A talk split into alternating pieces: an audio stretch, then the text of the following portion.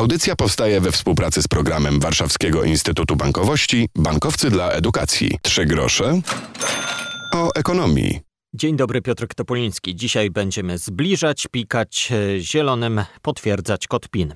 Płatności bezgotówkowe wracają do naszej audycji, tym razem przy okazji informacji, która wpadła mi w ręce całkiem niedawno, że polska wieś przekonuje się w końcu do płatności bezgotówkowych.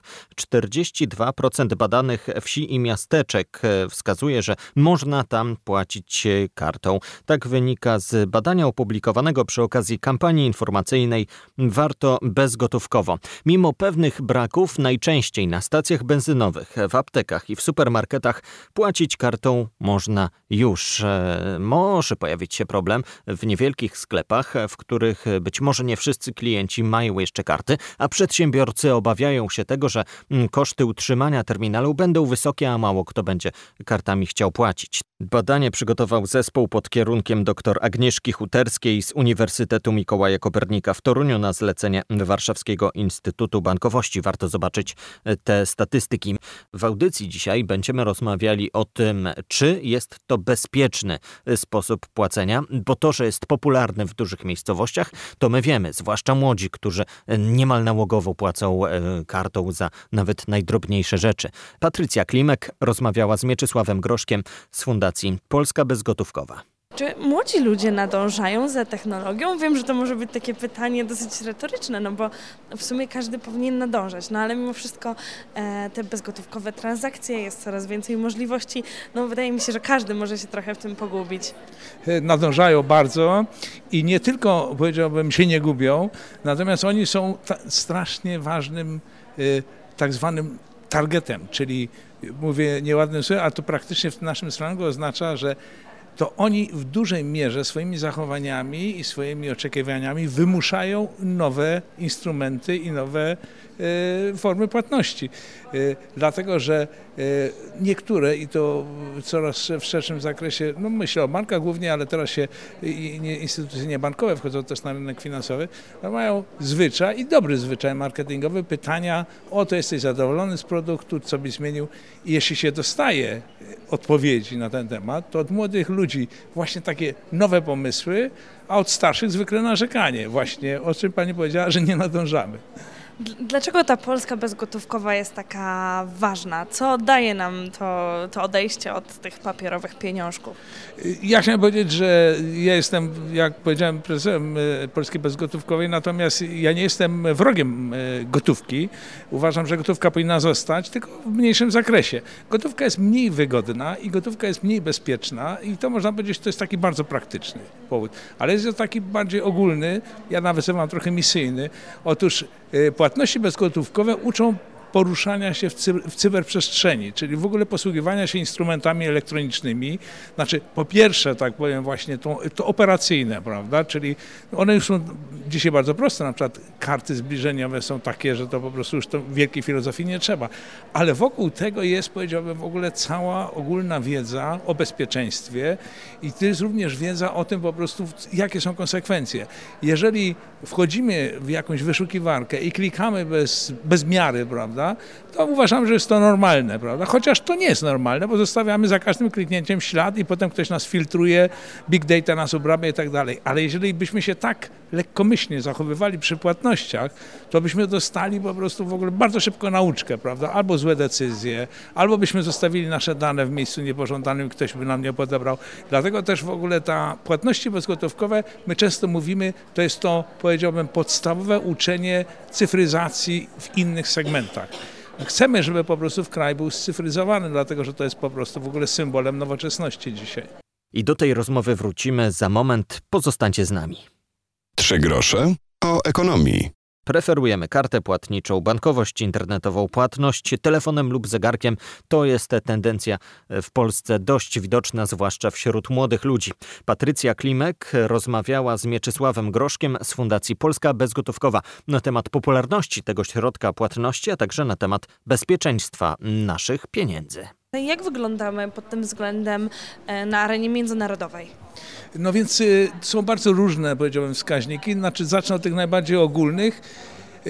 Pomimo, że mamy bardzo dobre samopoczucie, nie wyglądamy rewelacyjnie i na przykład gdybyśmy wzięli taką liczbę, takie statystyki e, precyzyjniejsze, to na przykład jeśli chodzi o liczbę bankomatów, e, już po prostu jesteśmy, powiedziałbym, gdzieś przyzwoici, ale bankomaty jest raczej gotówka. Jeśli byśmy teraz wzięli liczbę terminali, no to jesteśmy równo na połowie Unii, w połowie średniej europejskiej. Y, to oznacza po prostu, że dzięki na przykład fundacji, którą ja kieruję, myśmy po prostu w krótkim czasie nadrobili dystans około 50%. Mieliśmy 16 dwa lata temu, teraz mamy 24 terminale na 1000 mieszkańców. Tyle dokładnie ma Unia Europejska. Chcemy w ogóle za 5 lat być w, y, y, w, w pierwszej piątce. Czyli to jest po prostu w ogóle pierwsza statystyka Y, jesteśmy po prostu bardzo w tej chwili dynamicznie, jakby nadrabiamy, dystans. Dru, druga, y, drugi element to jest kwestia, ile transakcji, ile w obrocie gospodarczym jest wykonywane gotówką, ile jest y, bezgotówką. Zbliżamy się do 50 na 50. I można powiedzieć, oczywiście w ogóle to jest prawdopodobnie nie jest koniec i płacenie bezgotówkowe staje się nawet modą. Klienci coraz częściej wymuszają w punktach usługowych albo handlowych płacenie, bo inaczej pójdę gdzieś indziej, ale te 50% świadczy, że jednak sporo jeszcze tych obrotów odbywa się bez, znaczy przy pomocy gotówki. Y, my to nazywamy białe plamy, czyli tam, gdzie po prostu albo nie można zapłacić, albo nie chcą płacić, nie chcą przyjmowania. Na przykład tak zwany sektor usług domowych, prawda? Czyli nie wiem, czy ktoś z Pani albo z moich znajomych zapłacił hydraulikowi za naprawę rury y, kartą. Ale na zieleniakach karty już są, czyli to były po prostu kilka takich symbolicznych miejsc, gdzie się wydawało po prostu z różnych powodów, a to niewygodnie, a to brudno, a to ludzie, że tak powiem, nie kumaci. Nie. W tych miejscach już są. I to jest oczywiście po prostu w ogóle ta, ta ten, ten główny element, kiedy nasycenie terminalami będzie takie, że i, i to jest jakby clue tego, od czego zacząłem, to będzie takie, że każdy, obojętnie powiedziałbym w ogóle, zna się na tym, nie zna się, ma dobrą kartę, ma w sensie z dużym litrem, będzie mógł zapłacić albo gotówką, albo bezgotówkowo, równie łatwo w sensie dostępu, no i w sensie, tak powiem, jakby dokonania transakcji. Na chwilę jeszcze zatrzymujemy się przy terminalu, przy bankomacie. Do rozmowy wrócimy za moment. Trzy grosze o ekonomii. 230 tysięcy terminali, z czego dwie trzecie w mniejszych miejscowościach. To efekty programu Polska Bezgotówkowa. Rozmawiamy o tym, jak po dwóch latach program ten wygląda, co on dał, a dał m.in. terminale płatnicze w miastach do 100 tysięcy mieszkańców. My w audycji rozmawiamy też o tym, jak bezpieczne jest płacenie kartami. Patrycja Klimek rozmawiała z doktorem Mieczysławem Groszkiem, prezesem Fundacji Polska Bezgotówkowa. Wcześniej o tym, czy czy chętnie płacimy kartami, jak to jest bezpieczne. No i teraz wracamy do tego, jak, e, co robić, żeby nasze pieniądze były bezpieczne na plastikach, telefonach czy w zegarkach. Z jednej strony z karty fizycznie ukraść pieniądze jest może trudniej niż taką samą prawdziwą gotówkę, no ale mm, oszuści sięgają po coraz to e, nowsze sposoby. Czy w takim razie płacenie bezgotówkowe jest z roku na rok bezpieczniejsze, czy właśnie nie?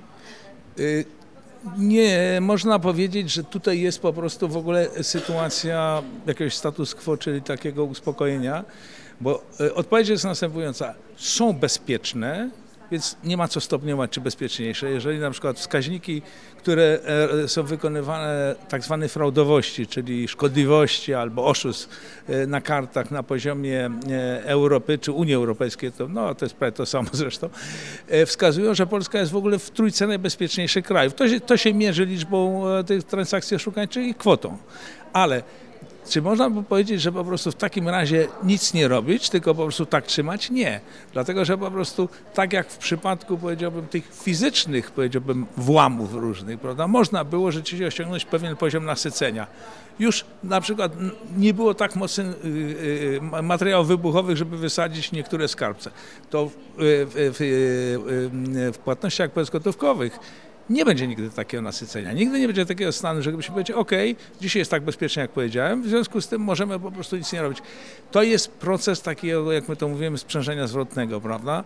I moją ogromną nadzieją, ja się też zajmowałem tymi sprawami i muszę się dzisiaj zajmować, jest to, że następuje ta sztuczna inteligencja, czyli tego po prostu uczenia się, czyli sytuacja taka, jeżeli na przykład już nie tylko człowiek siedzi, analizuje, na przykład banki w ramach Związku Banków Polskich przekazują sobie informacje o incydentach super ważna informacja, to nie są sytuacje, 90% to nie są skuteczne włamy, to są próby włamów, ale metody, jak to się dokonuje, one służą do opracowania po prostu przeciwdziałania.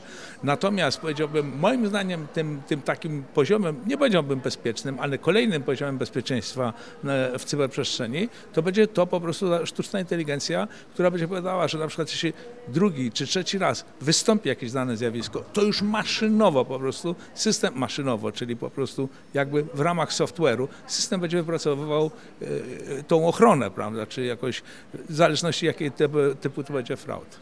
Mówił dr Mieczysław Groszek z Fundacji Mówił dr Mieczysław Groszek z Fundacji Polska Bezgotówkowa. Rozmawiała z nim Patrycja Klimek. Podczas ogólnopolskiego forum mediów akademickich zachęcam do zaglądania na stronę ofma.info.pl. Dowiecie się tam więcej na temat współpracy mediów akademickich z całego kraju. Warto także śledzić podcast audycji 3 grosze o ekonomii, m.in. na Spotify czy w iTunesie albo w podcastach Google. Wpisujemy tytuł i słuchamy tej audycji i poprzednich i mam nadzieję następnych. Słyszymy się za tydzień. Piotrek Topoliński. Do usłyszenia.